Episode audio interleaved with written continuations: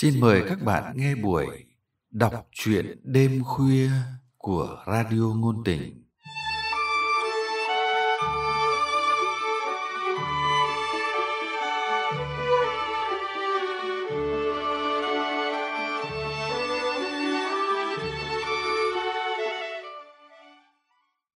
Các bạn thân mến, trong chương trình đọc truyện hôm nay, chúng tôi mời các bạn nghe truyện ngắn Mùi già của nhà văn Võ Hồng Thu qua sự thể hiện của Lâm Ngạn.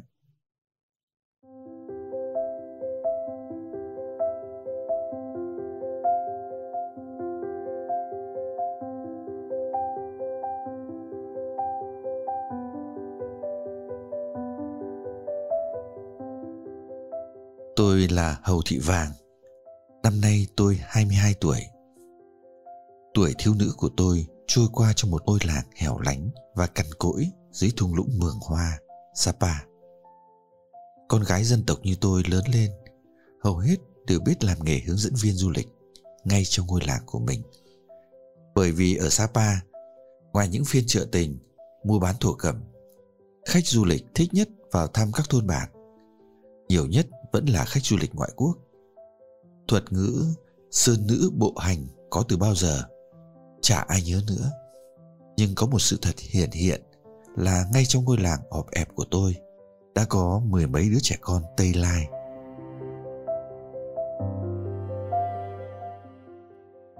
Tôi cũng chả hơn gì đám bạn gái cùng trang lứa.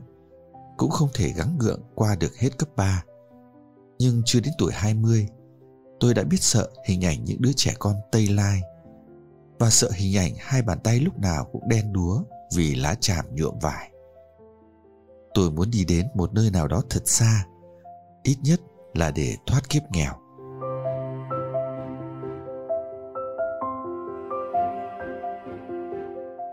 Cơ hội đã đến khi anh họ tôi ở mãi tận hà nội về thăm quê. Chuyến thăm ấy có thêm mục đích là bắt một người họ hàng lên thủ đô đỡ đần cho vợ anh ấy vừa mới sinh con đầu lòng. Chỉ ít ngày sau đó tôi đã xếp gọn số tài sản con của mình trong một cái ba lô nhỏ, líu díu theo anh ấy xuôi tàu về chốn thị thành.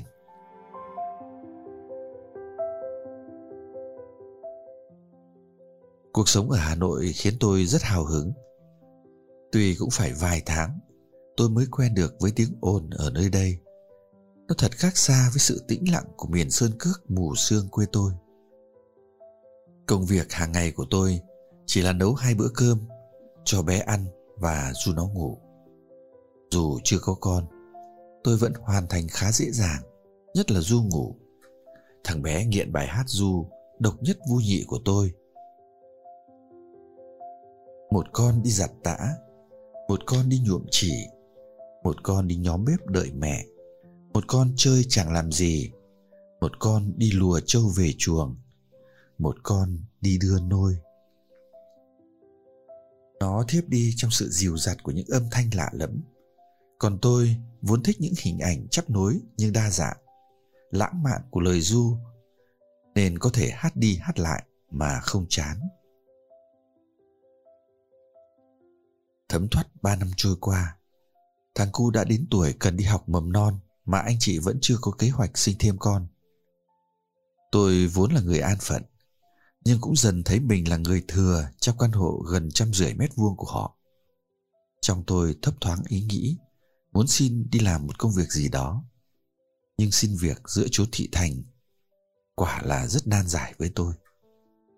Không trình độ để xin vào một cơ quan nào đấy, lại không đủ sắc sảo để đi theo người ta bán hàng. Nghĩ đi nghĩ lại, tôi thấy mình chỉ có cách đi làm ô xin mấy năm ở chốn phồn hoa đã nhập vào đầu tôi danh từ này. Và tôi cũng đã hiểu công việc bấy lâu nay của tôi đang làm cũng được coi là một nghề được nhiều người cần đến. Tôi bí mật mua báo, mua và bán để lần tìm trong mục việc cần người.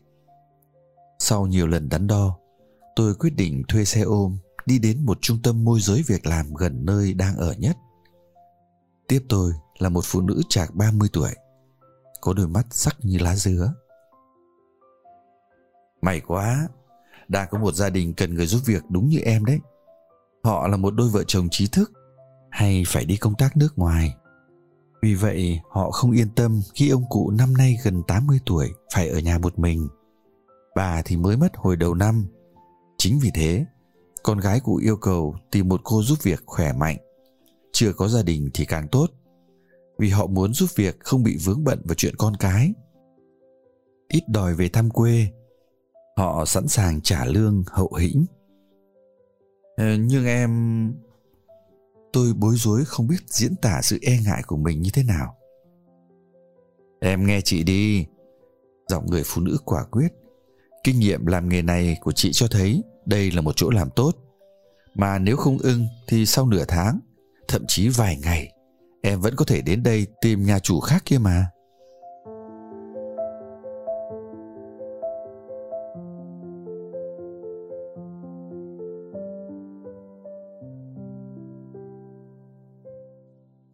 Chủ mới của tôi là một họa sĩ già khá nổi tiếng.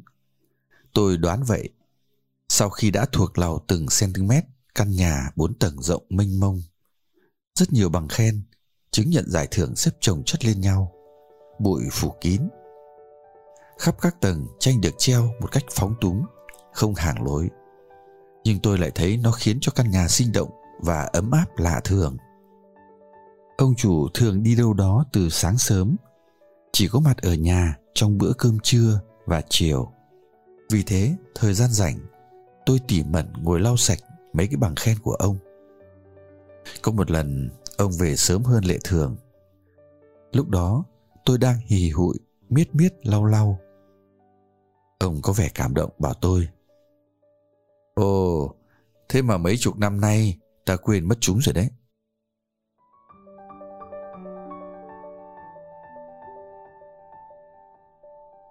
Tôi thấy hình như mình thoáng đỏ mặt. Hệt như khi bắt gặp làm điều gì đó chưa xin phép. Dù biết chắc mình không làm điều sai trái. Từ đó, ông hay nói chuyện với tôi hơn. Tôi gọi ông bằng ông, xưng em. Ông thích như vậy, cho có vẻ quý sở tộc. Là ông hài hước bình luận với tôi như thế. Ông nói, còn tôi thì hầu như chỉ bày tỏ sự ngưỡng mộ bằng ánh mắt. Tôi không hiểu hết những gì ông nói, nhưng tôi có cảm nhận là ông ở một thế giới đầy ánh sáng và kiến thức. Vô cùng xa lạ với một sơn nữ thất học là tôi. Bạn bè của ông cũng gồm toàn những quý ông tóc trải bóng quần áo thẳng thướm đẹp đẽ. Điều này khiến tôi khá ngỡ ngàng. Ký ức tôi lưu giữ hình ảnh ông nội khi đã ở tuổi ngoài 70, lúc nào cũng xám xám, xỉn xỉn. Cái góc riêng của ông, tôi không bao giờ đến gần, bởi không chịu được mùi hôi.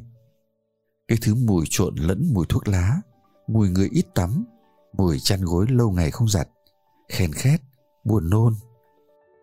Trong nhà lúc nào cũng thoang thoảng cái khí quẩn u ám đó.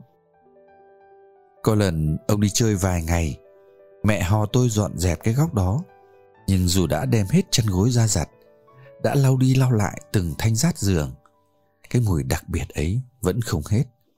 Nó ám vào tường, vào gỗ, vào chiếu rồi con ạ. À. Mùi người già nó thế đấy. Tôi nhớ rõ mẹ cầu nhau thế.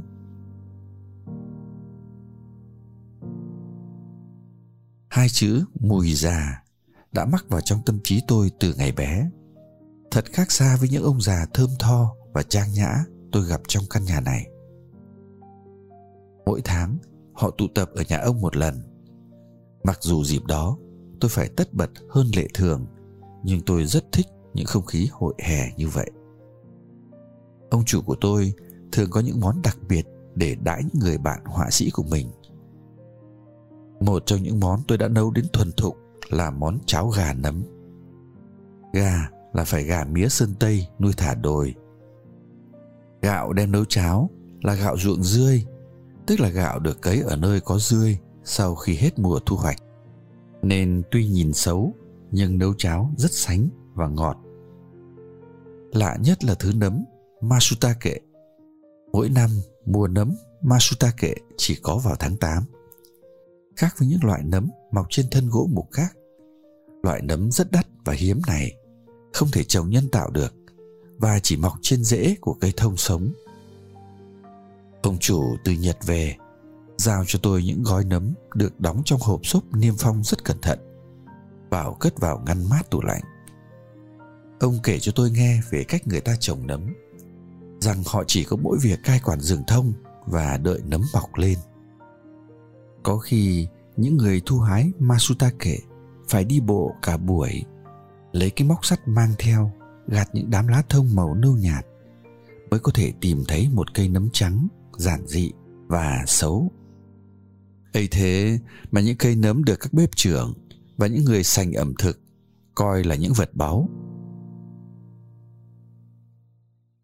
Một vài nhà hàng sang trọng ở nước mình cũng có món nấm này trong thực đơn và người ta gọi nó là nấm tùng nhung. Nấm này nấu cháo ngon lạ, ngon lùng. Tôi thích nhất cảm giác cắn ngập răng lát nấm dày và béo tôi chợt nghĩ đến những rừng thông nơi quê hương mình. Chẳng biết có loài nấm quý nào được sinh ra từ đó. Cái này tôi định bụng sẽ hỏi ông chủ. Ông chủ còn dạy tôi nấu súp masutake trong bình trà. Ông bảo, đó là một cách thưởng thức nấm masutake rất tinh tế và đẹp mắt của người nhật. Súp múc ra bát, được thêm vài giọt cốt chanh vào bát súp nổi vị thanh mát đặc trưng của loại nấm thông thơm nhưng vẫn ngọt ngào. Hương thơm của tôm, thịt gà.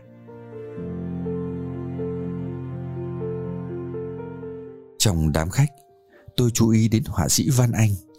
Không, chính xác hơn. Tôi chú ý đến ông, vì ông luôn có một cô gái trẻ mắt đen mướt đi cùng. Hoàng vân là tên cô gái ấy. Trong lúc tôi chạy đi chạy lại, tiếp thêm đồ nhắm hoàng vân ngồi bàn cùng với các cụ. Vị trí cố định của cô là bên phải họa sĩ văn anh. Cô luôn tay rót rượu, châm trà. Và cuối bữa tiệc, bao giờ cũng cũng nhờ tôi vò hộ cái khăn bằng nước nóng. Thận trọng, cô lau tay cho họa sĩ, âu yếm vuốt dọc theo từng ngón thanh gầy. Bạn bè của họa sĩ chắc đã quá quen với điều này. Không ai có phản ứng gì và lại cô thực hiện cử chỉ chăm sóc này với một vẻ tự nhiên thật đáng yêu, không gây chút cảm giác lố bịch nào. Một lần tôi bất giác liếc nhìn bàn tay ông chủ của tôi, và tôi phát hiện bàn tay của ông trẻ hơn tuổi rất nhiều. Nó không hề bị những đốm đồi mồi do tuổi tác vẫn lanh lẹ. Đêm đó, trong giấc mơ, tôi thấy mình nâng hai bàn tay của ông trong hai tay mình tôi áp hai bàn tay ông vào má. Tỉnh dậy, ra ngồi bên cửa sổ ngắm vườn cây trong nắng sớm. Tôi vẫn thấy hai bên má như còn nóng rực. Thẫn thờ, tôi không biết suy tư đã phủ lên gương mặt sơn nữ, một màn dương huyền hoặc.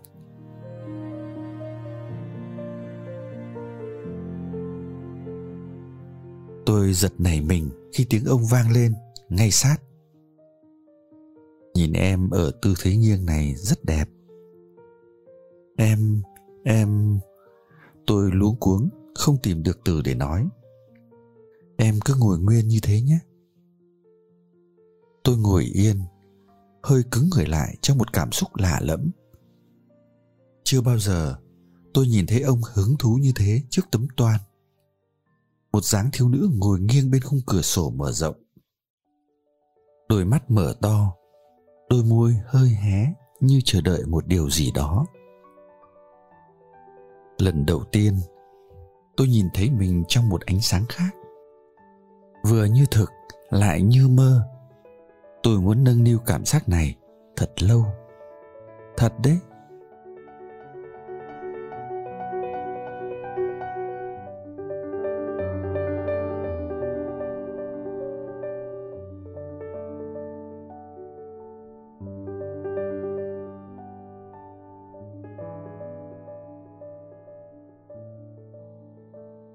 Các bạn thân mến, các bạn vừa nghe xong chuyện ngắn Mùi già của nhà văn Võ Hồng Thu. Để có thể tiếp tục theo dõi chương trình, mời các bạn nhấn nút đăng ký và nhấn nút like nếu các bạn thích thú những câu chuyện này. Chương trình đọc truyện của chúng tôi xin tạm dừng tại đây. Hẹn gặp lại các bạn vào chương trình sau. Thân ái, chào các bạn.